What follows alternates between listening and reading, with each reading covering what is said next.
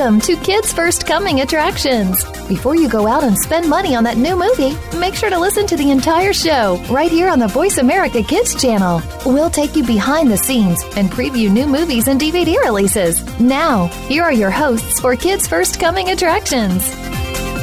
Hello and welcome to the program, Kids First Coming Attractions. I am your host, Kiefer Blakesley. We have a wonderful show for you today. We're going to be talking about My Little Pony Friendship is Magic, Yeti Village, and also Digimon Tri Coexistence.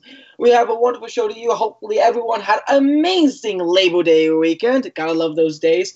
So, we're going to start out this wonderful show with a very special guest. She is a television and film actress. She is has quite a track record of multiple different roles, and she has been praised for her acting ability, and we're going to be talking to her about Anne of Green Gables Fire and Dew, which she is starring in. We have the wonderful, the amazing Ella Ballentine. Miss Ballentine, thank you so much for being on the show. Thank you so much for having me. I'm so excited. We're happy to have you here. Now, before we get into talking about Anne of Gables, I wanted to mention your very impressive like career. You've been in many theater productions. You've done you've worked along amazing actors, like very big actors. So I just want to know how did it all start? Um, well, it's actually funny. I started with dance. That's how I got into my admiration for performing. And there was this open call in my town, Toronto, for um, a show called The Railway Children. It was just a live play. And I went purely just for fun, just to try it out, see what an audition was like. And then I got the part and I realized that I really loved acting. So I got an agent and I kept going with it. And the rest, as we say, is history. And from then on, you've done quite a lot of amazing roles in theater, film, and television. Um, particularly now, we're talking about Anne of Green Gables. So, um, I, my another question I want to have for you is: you've been what you've been this character for the past three years now of no sorry two years if i'm correct. So um how so talk about Anne of Green Gables Fire and Dew and um how that is integrated into the past of Anne of Green Gables such as the good star and the original. Um well yeah we shot the very first one um at the end when i was at the end of my grade eight year. Um and so the three films take place of the first novel of the entire Anne of Green Gables series by Lucy Maud Montgomery. So this third film, Anne of Green Gables Fire and Dew, is the final segment to the novel. So it just finishes up that first book and there's a lot more stuff with Anne's friendships and her relationship with Gilbert and with her family. It's really fun. No, the first film was in 2006, and so you've been a part of this now for. I mean, like when you're filming a series like this, like especially for a television film, uh, I'm sure you bond with your cast members, and it's just a lot of time and effort into just making these films. So, um, how does it feel now that it's it's now we've reached the end?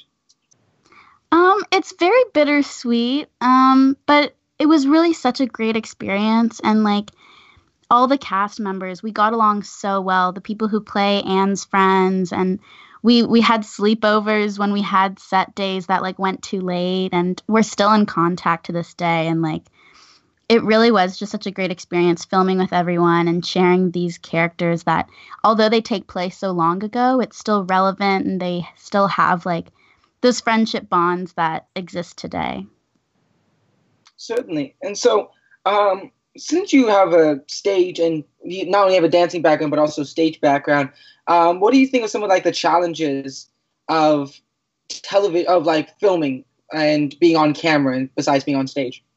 Um, well, I think being on stage is like very exciting because it's live and it's you don't know what's going to happen but you do have a lot of rehearsal time which is great um, but yeah with film and television it's very go go go and fast paced and because you only have a certain amount of time to film a s- certain amount of scenes mm-hmm. um, so it gets stressful in that sense that like you can do a few takes after another but you do at the end of the day have to get the job done and be able to work with your director and work with your co-members and everything um, but it is really fun Well, definitely. I mean, stage is like one take, let's go, um, each night, and with film, of course, it's like multiple takes and budget, time limit, go go go. Exactly. Yeah. Uh, so well, so with Anne of Green Gables, I, I'm I'm curious because since this is a period piece, like how did it feel to be filming in like a different era and being a part of that? Um, well, it was really exciting and cool being an era that's so different from today. But my great grandmother, she grew up at that time, and I know so many people whose grandparents grew up at that time. So we can all see like photos from back then that we have a connection to. And it was just super fun, like being on set and seeing that they lived without any electricity. And I would go off set and be right on my phone and have Wi Fi and internet. But just making the connection that these people did everything we do today, but without electricity, without modern medicine and everything. It's really interesting. definitely. I mean, it's it's interesting because like it's when we watch films or television shows that are in the past, and we just kind of like, wow, it, it, it feels like history repeats itself over and over again, don't you think? Yeah, no, I totally agree. So how do you feel like this the the morals and messages in these films like relate to like nowadays? Um well, I actually get that question a lot and I think it's different for everyone who watches the film. I find anyone I talk to kind of takes away something different.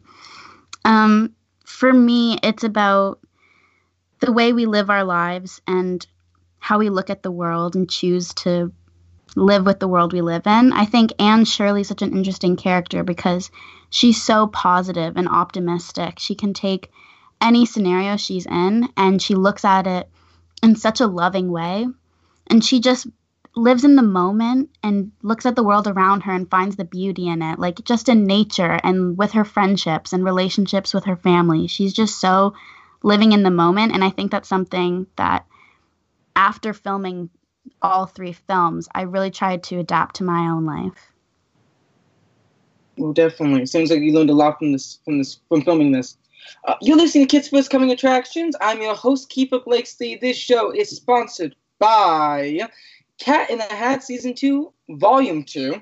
We're going to continue our conversation with the wonderful Ella Ballentine about Anne Green, Anne of Green Gables. So, um, Ella, so what would you think is was your favorite part of filming these three films? Ooh, that's a hard question. Um, I really loved working with the cast and the crew. Like everyone on board was so great. You can have like the best movie possible with the best script and the best storyline and best characters, but it really makes such a huge difference when the people you're working with are wonderful and that really was true with this film. Like the director, John Kent Harrison, he's so loving. We had such a great time every day on set. Martin Sheen, who played Matthew Cuthbert, mm-hmm. he is so funny. He just walks into a room and lights it up and just like it doesn't feel like work every day. He really has so much fun doing it. And Sara Botsford was so lovely to work with. She always had just wisdom to pass down. She was she's really smart and educated and she always was referring me to books that I should read. And the other kids on set were also just so funny and we got along so well. And yeah, it just really wouldn't have been the amazing experience it was if it wasn't for the people around me. Definitely, since like film takes like a village to create. It's it's you really bond with these people and and it's great that you you worked with so many really talented actors. I mean, like, like you said, Martin Sheen and Kate Hennig and so many people in, involved with this. And how does it feel to be like, since usually with, with films and uh, or films and television, it's like it's usually adults that are at the forefront of these, but you being only 17, like being the forefront, the main character of all this, like how does that feel? Um, very nerve wracking, actually, um, especially because Anne Shirley is a very famous character and she's been played time and time again. I mean, television, she was played by Megan Follows, and there's a CBC version, and there was versions even as early as the 1930s, I believe. There's like a black and white film, and they have stage productions and musicals. Um, so there's m- many people out there who have their favorite version of Anne Shirley. So I really wanted to make sure that people who are in love with the story have something that they can connect to with my version of Anne, and also that new people who haven't read the series or seen any version before, they can have a fun time watching it too. Um, but I think I think I did a good job. well, I have I got the chance to check out your performance um, in the past films. I haven't yet to see Fire and Dew, but I have seen good stars in the original from 2016. So I think you did amazing. Oh, thank you so much. I think it's fantastic. Um, but I, I'm, I am curious, what do you want audiences particularly to gain from this television film? Um, I hope everyone takes something different with them, something that they find personal. I know that um, my parents really like the message that it has about family, about being kind to your family and taking the moments you have with your family and using it wisely. Um, I find the message that I take is to, like Anne Shirley, live in the moment and look at the world around you. Um, yeah, I just hope everyone takes something different that's dear to them. Well, they can and they will because this film is out on DVD in digital download as this at this moment. So please go check it out. Thank you so much, Miss Ballentine, for talking about Anne of Green Gables Fire and Dew. It's been a pleasure, and I can't wait to see what you do next. Thank you so much for having me. This was fun. Wonderful. With that said, let's take a break. I am your host, Kiefer Blakesley, and this show is sponsored by Cat in the Hat Season 2, Volume 2.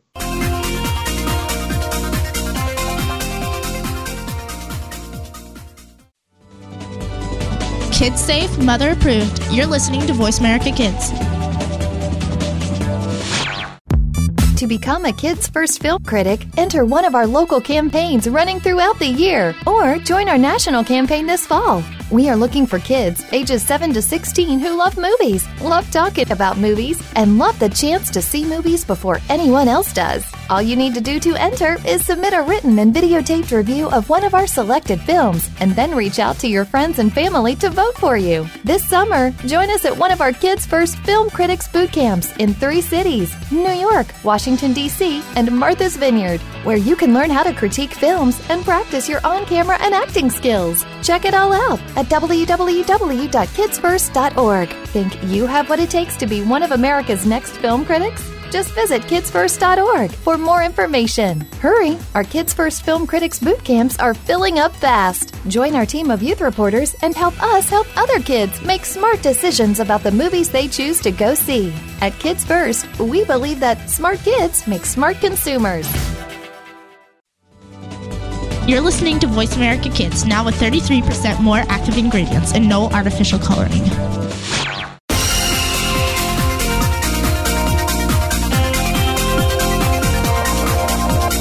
You are tuned in to Kids First Coming Attractions on the Voice America Kids channel. Shh, turn off your phone. Another movie review is coming up.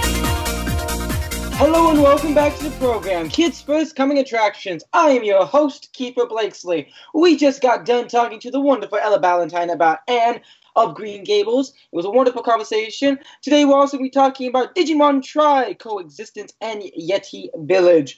Right now, usually we have something called an agenda for the radio show, and there's always the list of films we're talking about. But this week, I got a wonderful agenda. In this segment, it is called What I Learned at USC This Summer and How I Broke My Foot. Now, that sounds like a book title, but it really, it really isn't. It actually was the experience that our wonderful Jerry Orrs experienced this summer. Jerry, thank you so much for being back on the program. Of course. Thank you for having me back. I missed doing this radio show during the summer. So, explain to us, sir, what you did at USC. Of course. So, USC, University of Southern California, I was at their Cinematic Arts School, the School of Cinematic Arts. And every summer they have a summer program that is available for everyone 16 years old and up, where you take actual film courses and you learn different aspects about filmmaking. They have many different classes. I was lucky enough to get into a class that's with Universal Studios. The exact class name is producing slash directing with Universal Studios and USC, something like that.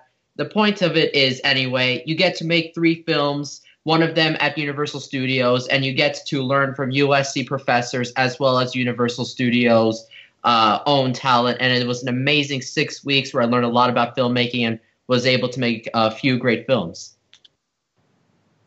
Now, that sounds like a opportunity of a lifetime. And by the way, you're talking to right now. You're talking to a senior who's like literally like dying of the mountains of paperwork for college applications, and USC is the number one college of film. So how did it feel being in that atmosphere?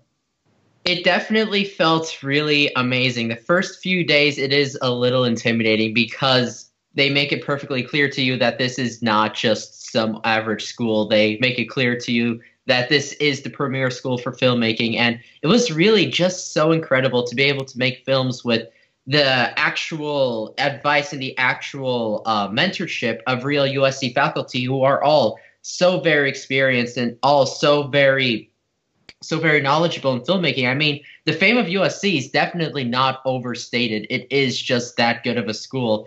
And it was really interesting because at the end of it, you know, you didn't feel like you were a student, you felt like you were a filmmaker. And they gave us so much freedom, even as minors, to get permits, get cameras, get equipment, check out everything, rent equipment, all ourselves. They left everything to us to make us feel very independent and very self-fulfilling and it was just so so unique and definitely it feels like you're part of the film industry when you're there. Now that, that's got to be a kid in the candy store for someone like you because literally just being in a campus in southern california with equipment to your at your fingertips and being able to experiment. So what kind of films did you make and like how many films did you make again by the way? We made we made three films. Three films and they were like three short films yeah, so two of them were our own projects. The first one was a silent project where it was supposed to be a self portrait.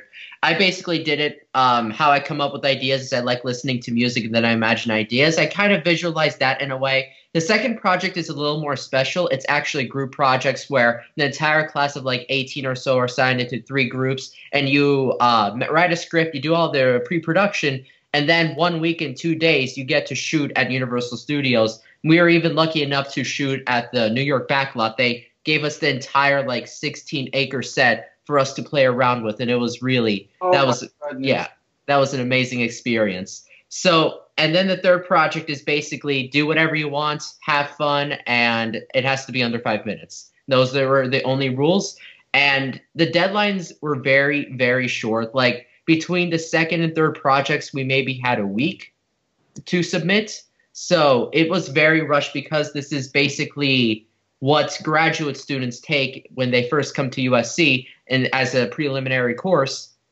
and they cut it in half in time. So it was definitely very rushed, but also felt very real because it felt like you were on a real set where everything had to be incredibly quickly. Everything was on a very tight schedule. It sounds like you were on the go all this all summer. So, um, what would you think was the biggest thing you learned at this program? Uh, the biggest thing I learned was probably to be organized and just do a lot of pre-work and manage your time because we time was such such a value. I mean, it was absurd just how much you have to think about time in every single regard. I mean, uh, by the end of the semester, most kids were basically just editing at nights because that's the only time they could. And you had to plan that ahead. You had to plan the shot list. You had to plan the scripts. You had to plan when your actors would come and audition and who would get callbacks. And you'd have to plan when you'd book them when they arrive on set. You'd have to do every everything like that. And you'd also have to go through the permit process. They did the official permit process. And honestly, it was a little more difficult than just getting a general permit to shoot somewhere in Los Angeles. Because to shoot at USC, you had to get every single part of USC's approval, which starts adding up very quickly. So it that was also a unique process that really teaches you a lot just of how much work you have to do before you even turn on the camera. Oh yeah, there's a lot that goes into it, and it's it's fascinating that you'll be able, that they gave you all these resources and you're able to do all this stuff in only like a summer course. I mean, this kind of opportunity is amazing, and like, it's great that that kids are able to actually before they go to college. Like it's a nice thing to prepare before you go to if you want to pursue filmmaking in the future in colleges or future film schools. You're listening to Kids First Coming Attractions. I'm your host, Kiefer Blakesley. We're going to be talking about My Little Pony, Friendship is Magic, and Digimon Tri Coexistence on this show, but we're going to continue our conversation with the wonderful Jerry Orrs about his time at USC. So, uh, Jerry, you you were in a class of 18 people, am I correct? Yeah, something around that. So, uh, the, were there any particular people that you had fun collaborating with, and maybe future collaborations? Oh yeah, absolutely. I mean, there are people of all age ranges. I think the youngest was 16, of course, and the oldest was in their in their 30s. And honestly, I'd love to work with all of them again. They just made such phenomenal projects, and because we had so much freedom, everyone made such unique films. I mean, there were just some crazy, crazy ideas that were shown, and they were all so incredibly executed. And yeah, I would absolutely love to collaborate with a lot of them again. I know quite a few of them are either going to submit to USC or want to keep doing things in film, and I'm trying to stay in contact with them. And I would love to work with them on set again because it's just such a wonderful experience that you do get to work on set with so many different people that are just as enthusiastic about film as you are, and it really does create a connection between people. Sounds amazing. And so, uh, first of all, how did you hear about this program? So I heard about this program. I don't really remember where. I've been wanting to attend this program for a couple years now, but of course, I could only attend after 16 years old. And you still have to go through the formal process of submitting work. You don't just sign up and they're like, "Okay, here you go." You still have to submit something. I submitted a film critique on Schindler's List and they were they accepted me from that. And you can also submit, I believe, a self-reflection essay, or you can create, submit dialogue between characters like in a script format. And uh, after that, you wait a few months, and then they'll let you know if you get accepted or not. Us minors, people under 18, we actually got pretty lucky. We um, we got placed in these very very nice dorms that are, are very brand new, like opened literally just last year. So that was pretty amazing to be able to stay in brand new USC dorms and really just again, it was an experience like you are a college student, you are independent. They treated us like we were adults, and that was a pretty nice thing. Well, definitely, because you got to be treated like adults, especially for film production. But also, filming is not only just a lot of fun and there's a lot of creative aspects to it, but it's also, of course, a lot of hard work and business put into it because in the end, you're trying to make a film. Um, so these films you made, um, is there any way that we can be able to see these three films that you made over the summer? Sadly, not quite yet because they were made with USC. We have to kind of talk with USC, make sure that USC is okay with that, with us sharing them, and that is a little bit of a lengthier process that I'm going through right now. I know a lot of my uh, fellow students are also doing the same, where we have to talk to them, make sure there's no copyright rules or anything like that. That'll get us in trouble or the university in trouble. So sadly, not quite yet. But as soon as uh, we get that, I would love to post them online for people to see as well. Well, we can't wait to see them. So, for people who are interested in filmmaking, uh, and don't know how like how to be able to do these kind of classes what would you recommend and what advice would you give to people who want to pursue film and actually want to take classes like this not just in not, not just in southern california but like around the world well honestly the best thing you can do and what they told us is that there's no textbook for film because every film ever made is a textbook on filmmaking. Just watch the classics you know afi has a top 100 films ever made. Watch those and you'll learn all the beautiful beautiful things that people have created in film over the over the decades maybe even century now. And honestly just go out and shoot with your camera. That was something that we did a lot because we actually kept our cameras. It's not like where we had to check out our cameras every day. They gave us our cameras and they expected us to take care of them. We were able to just shoot with them whenever we wanted. Of course if something happened you'd have to pay for it but you were able to just shoot and try out different things with your friends and that's probably the best way to learn filmmaking. And of course to learn the different terms and things like that this is when a film school like usc is great because you do get taught by actually in actual industry experts. It's not someone who just took a class and became a teacher the my teachers were both veteran veteran industry experts who spent years and years making films and know every single little thing about filmmaking so definitely that would be the best way, and I definitely recommend USC. I will admit, if you take a studio class like Universal, there's always also one for uh, Warner Brothers and Disney, I believe. It's a lot of work. You're not going to be getting a lot of sleep, a lot of free time, but at the end of the six weeks, it's going to be very, very rewarding because you're going to be knowing a lot more about film, no matter how much experience you come in with. Well, I can't wait for you to take those skills you learned at USC to the test, my friend, and I'm glad you had a good time this summer. Thank you so much. Well, if you want to go check out USC Film Schools, go check out their website, and also check out your local universities, check out their film programs if you want to be a filmmaker. But as Jerry said, go to the movies, watch movies, take notes, understand them, live and breathe cinema, and you too can create a good film. Quentin Tarantino once said, "If you love movies just good, just enough, you can make good ones." With that said, let's take a break. I'm your host, Kiefer Blakesley, and this show is sponsored by Cat in the Hat Season 2, Volume 2.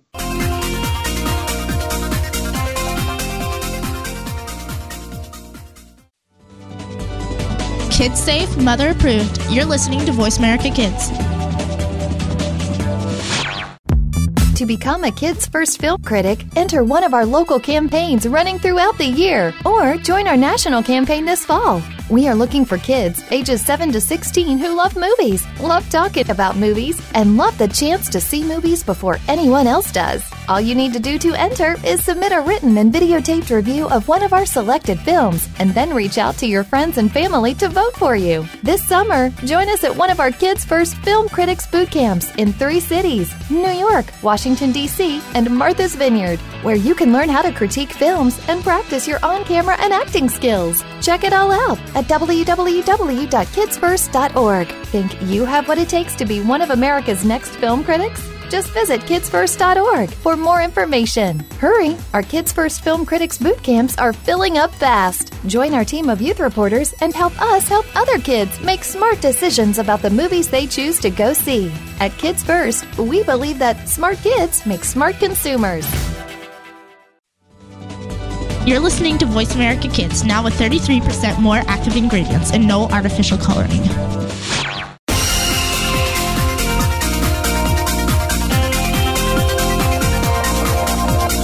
You are tuned in to Kids First Coming Attractions on the Voice America Kids channel. Shh, turn off your phone. Another movie review is coming up.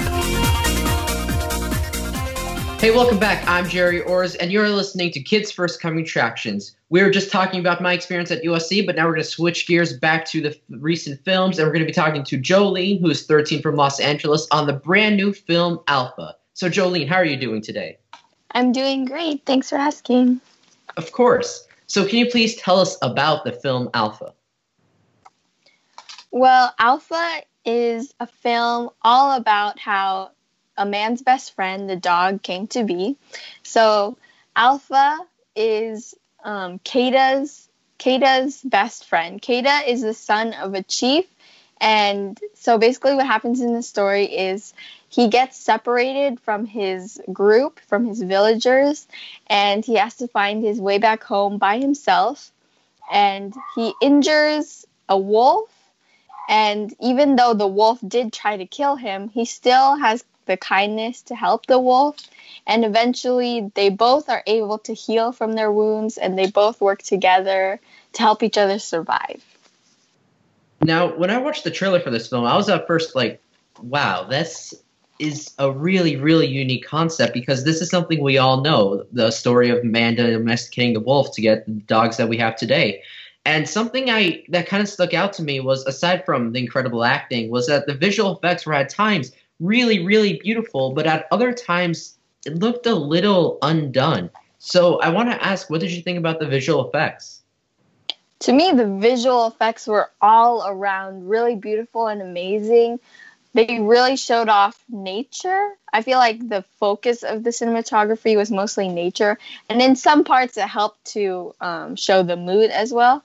Um, I'm not sure I saw any scenes that were undone. I thought they were all pretty great, and some of them were even better and even more beautiful, and they looked unrealistic. Well, yeah, I definitely noticed that they kept focus on nature, which I like. It was really beautiful. Maybe it was just the trailer, maybe it was just my eyes, but I'm glad it looks phenomenal. And I want to know what do you think about the story because it looks like the majority of the film is just two characters: Kato, who's played by Kodi Smit-McPhee, and the wolf. So, what was kind of that relationship between them for most of the on-screen time? The relationship for them changed changed throughout the movie. It was really dynamic, and um, in the beginning, you see a lot of Kata's um, family and parents, and even throughout the story, even though they aren't there with him, you're still he still thinks about them, and you still you still somewhat see them throughout the film. But yes, mostly it is Keda and Alpha. Um, their relationship changes a lot, like I said, and it's really, really heartwarming at times to see how it changes and how they care for each other and how close they become. It is really a sweet story, and I'm so glad that someone did put it on cinema, just kind of showing how this classic, classic relationship between man and wolf started between two enemies, and it's so funny that now a wolf is our human's best friend, and it's amazing how it changed over the centuries and millennium. So, what was kind of the moral of the story? Because first, I feel like maybe it's just between how a man can be kind to a beast or something like that, but I'm not completely sure. Sure. So, what would be the moral of the story?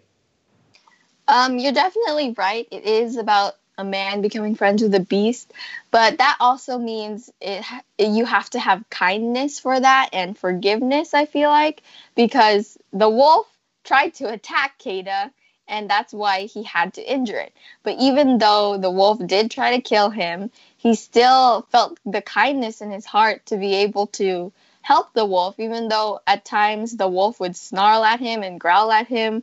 Um, Keda still tried to help him, and eventually that kindness came back around to him because the wolf was very protective of Keda. Um, the wolf was really loyal as well and they both helped each other in the end. So they they're working together to survive. Well, that's a beautiful message, and it's so strange that a story like this creates that message, and I'm very happy that they were able to portray that. So, lastly, uh, because this seems like a very intense action film, uh, what age range would you give this? And of course, how many stars do you give this film? I give this film five out of five stars. It was really beautiful and amazing, with such with such a great message. For the age range, I recommend it for the ages of 11 to 18. Even adults would really love this film. Um, the reason it's um, for I feel like it's for older audiences because some of the scenes were really depressing and kind of sad and there are a lot of parts that were graphic and um, kind of bloody. Well, judging from the story and the setting, that is very understandable. But Jolene, thank you so much for talking to me about Alpha. Thank you for interviewing me. Of course. If you'd like to check out Alpha to our audience, it is out now in theaters, so definitely check it out. I'm definitely going to be checking it out. You're listening to Kids First Coming Attractions on the Voice America Kids Network. And right now, we just finished talking to Jolene about Alpha, and we're going to continue talking to Jolene about the new DVD, My Little Pony Friendship is Magic Rarity. So, Jolene, this is one of numerous DVD collections for the show My Little Pony Friendship is Magic. What does this one offer that the other ones don't? This um, specific DVD is all about Rarity and it is focused on her and the problems she experiences. Um, of course, this film still shows and teaches a lot of lessons, a lot of great morals about friendship, but now it's just focused more around Rarity and what she does in her life and how she solves her problems and things like that and, and I like that they focus on each character because the dynamic in the show that they made was really interesting. How each character has different traits and uh, different problems that they face, so you can get a nice mix. Mm-hmm. So, for Rarity, what kind of problems or what kind of morals did they teach throughout the DVD episodes? So for Rarity, she is a really um, really controlling person and she likes to have everything under control and she loves to help her friends out and she always wants to show off her designs and stuff like that. So, for example, in one of the episodes, um, the ponies had an upcoming dance or a ball, and Rarity wanted to make their dresses for them. And of course, um, she did them taking into account their personality personalities and their styles, but she did a little twist on it, which she made it her own. And the ponies, they didn't like it. They wanted it to be their way completely. So she tried to please them and she tried to um, she tried to make it their way. But eventually, um, it became a little bit a little bit too much, and it became um, ugly. So um, when the fashion designer, some important fashion designer came into town and he saw these designs and he didn't like them at all. And Rarity was so ashamed. But then um, she showed off the ones that she made and the fashion designer loved it.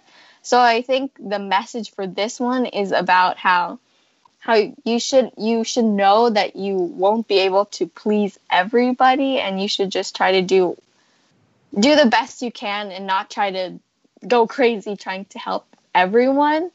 And a lot of the ep- most of the episodes are about friendship, morals about friendship, and um, working with other people and social, and even internal messages. But that was just an example.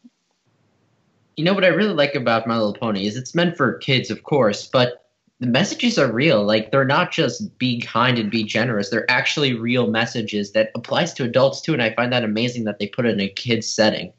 Uh, speaking of kids, I trust it's going to be the same for basically the rest of My Little Pony Friendship is Magic. But what age range would you give it? Uh, I give it uh, the age range is from six all the way to eleven. Okay, that seems about right for the series. And another thing is, this series has been running for quite a few years now. Um, would you say that it's time to wrap it up? I know that they're talking about the next season being the last. Would you say that it's probably a good time to finally finish up the series? Um, I think so. I don't get me wrong. I love the My Little Pony films. I love them so much. They're so inspiring, and even though they are meant for younger kids, I still really enjoy them. And I'm 13. Um, the messages are amazing. They're really deep messages, but I feel like I feel like they're running out of messages and they're running out of storylines. So it's getting a little bit repetitive. Like some of the episodes seem too similar. So I think it is time to wrap it up. That is fair enough. It's been running for a very long time. So many, so many episodes, and yes, so many messages. And lastly, how many stars do you give this DVD? Five out of five stars. It was amazing. Thank you so much, Jolene, for talking to us about this DVD collection. Thank you for talking with me. Of course. For our viewers, it is out now, so definitely check it out. It looks really interesting. It looks like it has a lot of uh, useful things to learn about related to friendship. Let's take a break. I'm Jerry Orrs, and you're listening to Kids First Coming Attractions. And this week's show is sponsored by Cat in the Hat Season 2, Volume 2.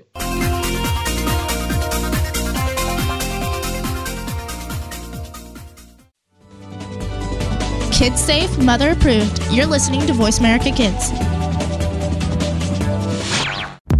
To become a Kids First Film Critic, enter one of our local campaigns running throughout the year or join our national campaign this fall. We are looking for kids ages 7 to 16 who love movies, love talking about movies, and love the chance to see movies before anyone else does. All you need to do to enter is submit a written and videotaped review of one of our selected films and then reach out to your friends and family to vote for you. This summer, join us at one of our Kids First Film Critics boot camps in three cities New York, Washington, D.C., and Martha's Vineyard, where you can learn how to critique films and practice your on camera and acting skills. Check it all out at www.kidsfirst.org. Think you have what it takes to be one of America's next film critics? Just visit kidsfirst.org for more information. Hurry! Our Kids First Film Critics boot camps are filling up fast. Join our team of youth reporters and help us help other kids make smart decisions about the movies they choose to go see. At Kids First, we believe that smart kids make smart consumers. You're listening to Voice America Kids, now with 33% more active ingredients and no artificial coloring.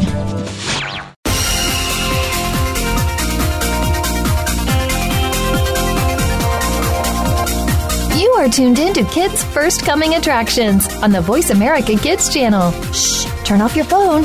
Another movie review is coming up. Hey, welcome back. I'm Jerry Orrs, and you're listening to Kids First Coming Attractions. We were just talking about the DVD collection My Little Pony Friendship is Magic Rarity. Now we're going to be talking about Izzy about an adventure called Smallfoot Yeti Village that is running in a limited time in Los Angeles. So, Izzy, can you just tell us about this experience that you went through? Well, the experience was really fun. It had a really huge slide, which, if I can remember correctly, was like 28 feet long.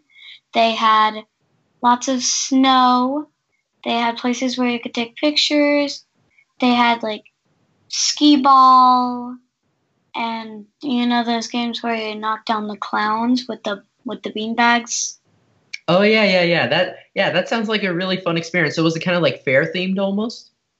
Well, it was based off of like some of the. It was based off of the village in the movie, both the human one and the um Yeti one. Right. So just for the viewers, this uh, experience is based off the brand new film that's coming out September 28th, Smallfoot, which is about a uh, Yeti and the Yeti that doesn't think humans exist. So I imagine this was kind of set in a very cold, almost tundra environment because that's where the film is set, right? Yeah, it was. So what was kind of seeing like seeing that kind of cold, wintry experience in the middle of summer in Los Angeles, which for people who don't know is a very hot city. That must have been very interesting. Well, outside, I felt like a boiling dumpling, and inside it was actually very nice and cool. Well, that sounds nice. And what other kind of things was there anything very interesting from the film that you got to see? Like you said that they recreated the villages. What was that experience like kind of be sitting in part of the film? Um upstairs there was kind of like snowing. There were like little cave areas and like places where I could take pictures. And downstairs it was like kind of like there were like little mini restaurants and a karaoke place, and it it was it kind of looked like a human village. Well, that sounds really interesting. And would you recommend this for people in Los Angeles to visit? Yes, because it was fun. Not only was it fun, but it's also a way to get out of the roasting hot sun and you're having fun doing it, so you're not just like stuck inside with the air conditioning blasting on you, but that's not even enough. Yeah, sadly it isn't. It is very hot this year. And what age range would you give this uh, experience? Would you say that's meant for kids, or would you say it's perfect for the entire family? It was perfect for the whole entire family because there were like some really interesting things, like um, ice cream, but the ice cream was made out of like something cool. Like, don't you know the reaction with dry ice? Oh yeah, nitrogen cooled yes, ice, ice cream. Oh, that's really yeah. cool. Yeah, that's definitely delicious. I'm that's must have been delicious. It was good. And uh, what else were you able to experience? I'm just kind of reading on their site now that there was uh, recreated film environments, arts and crafts, games, photo moments. So, w- what kind of stuck out to you? What was it like? Almost your favorite experience? My favorite part was probably, um, um, well, the slide. The slide does sound pretty amazing, and really cool. And was the slide inside or was it outside? It was inside, but that's how you entered the human village part. Oh, that's kind of cool. So you went down the slide into the village. Yeah, you're at the Yeti village, and then you went down the slide, and then you went into the human village, where it was all kind of like the games and stuff. Well, that sounds really nice. And um, just based off your experience, how well do you think they recreated the parts of the film? Since you said that they kind of recreated some of the villages from the film itself. Really, really welly. I there was a karaoke stand where you could do karaoke, and it looked exactly like the film. Like it was so. I actually thought I was inside the movie. It was like so accurate. Well, that's really good of them because it is an animated film. They couldn't just use the same props and buildings. They actually had to create things for this. So I'm really glad that you were able to experience it, and it sounds like it was amazing time. Thank you so much for talking to me about it, Izzy. Well, thank you for interviewing me. It was really fun. Of course, thank you. For our viewers, if you'd like to check it out, it's running through August 12th through uh, September 12th in Hollywood. It looks really fun, so definitely check it out. It seems like a fun day. Next, we're you're listening to Kids First Coming Attractions on the Voice America Kids Network. And right now, we just finished talking about the experience going on in Hollywood called Smallfoot Yeti Village. Now, we're going to be switching gears and talking to Raquel about Digimon Tri Coexistence. So, Raquel, let's talk about this. Can you tell me what this is? Um, this Digimon film is the fifth movie in in the you know the whole entire series, and it is about how one of the Digimon Meicoomon Meicoomon um, he or she turns, you know, rampant and just angry and very aggressive. And due to that, her friends feel the need to save the, and you know keep peace in their real world, their real world, and doing and within doing that, they, they cause a fight between the real world and the digital world. Well, that sounds very interesting. And you said this was part of a series of films, right? Yeah. And would you say that people need to have some prior experience in Digimon to be able to enjoy this film?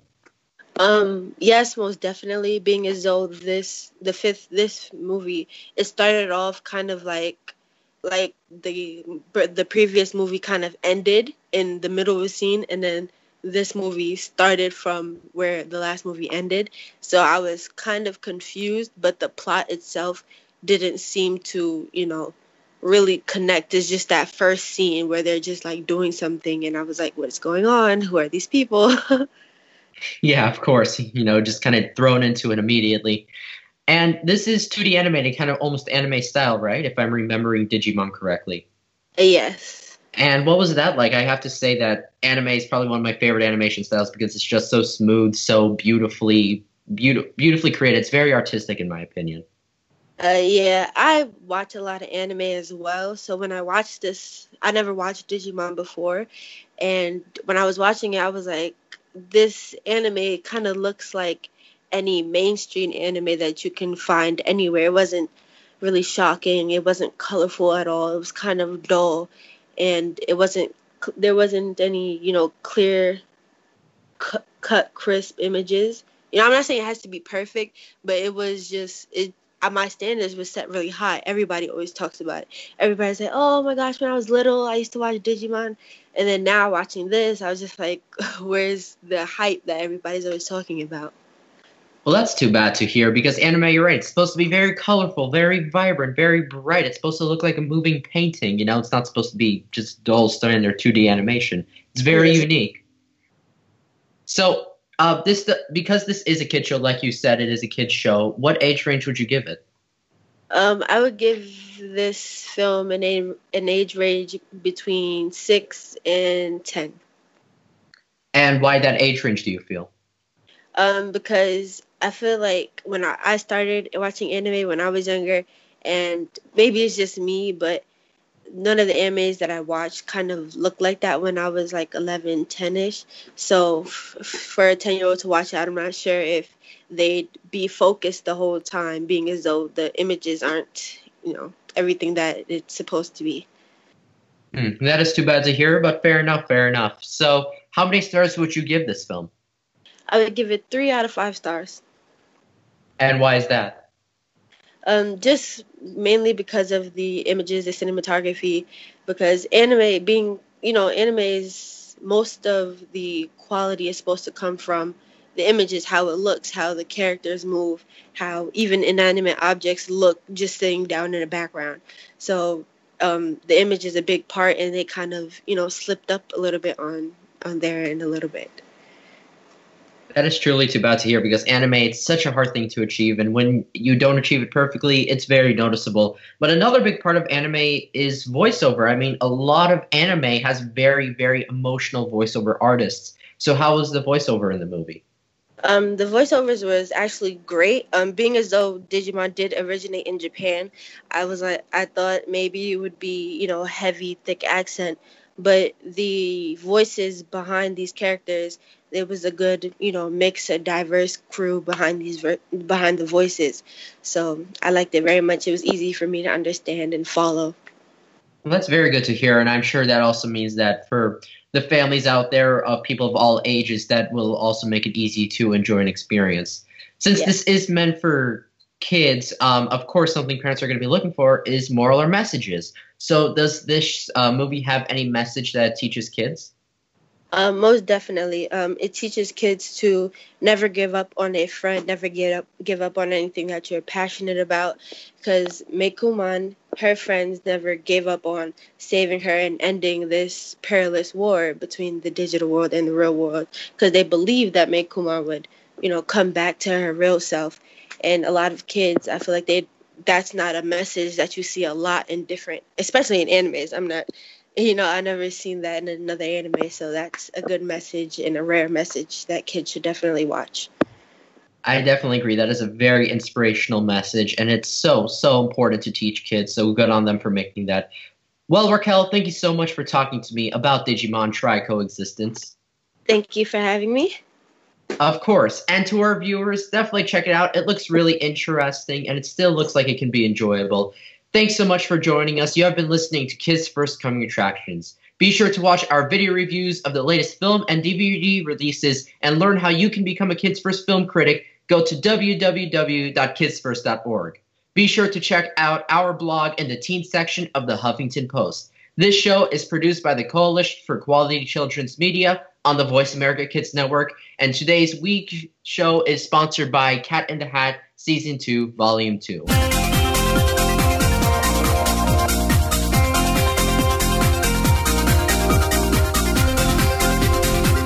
Thank you again for tuning in to Kids First Coming Attractions on the Voice America Kids channel. Now you know more about which movies are playing and can make an informed decision.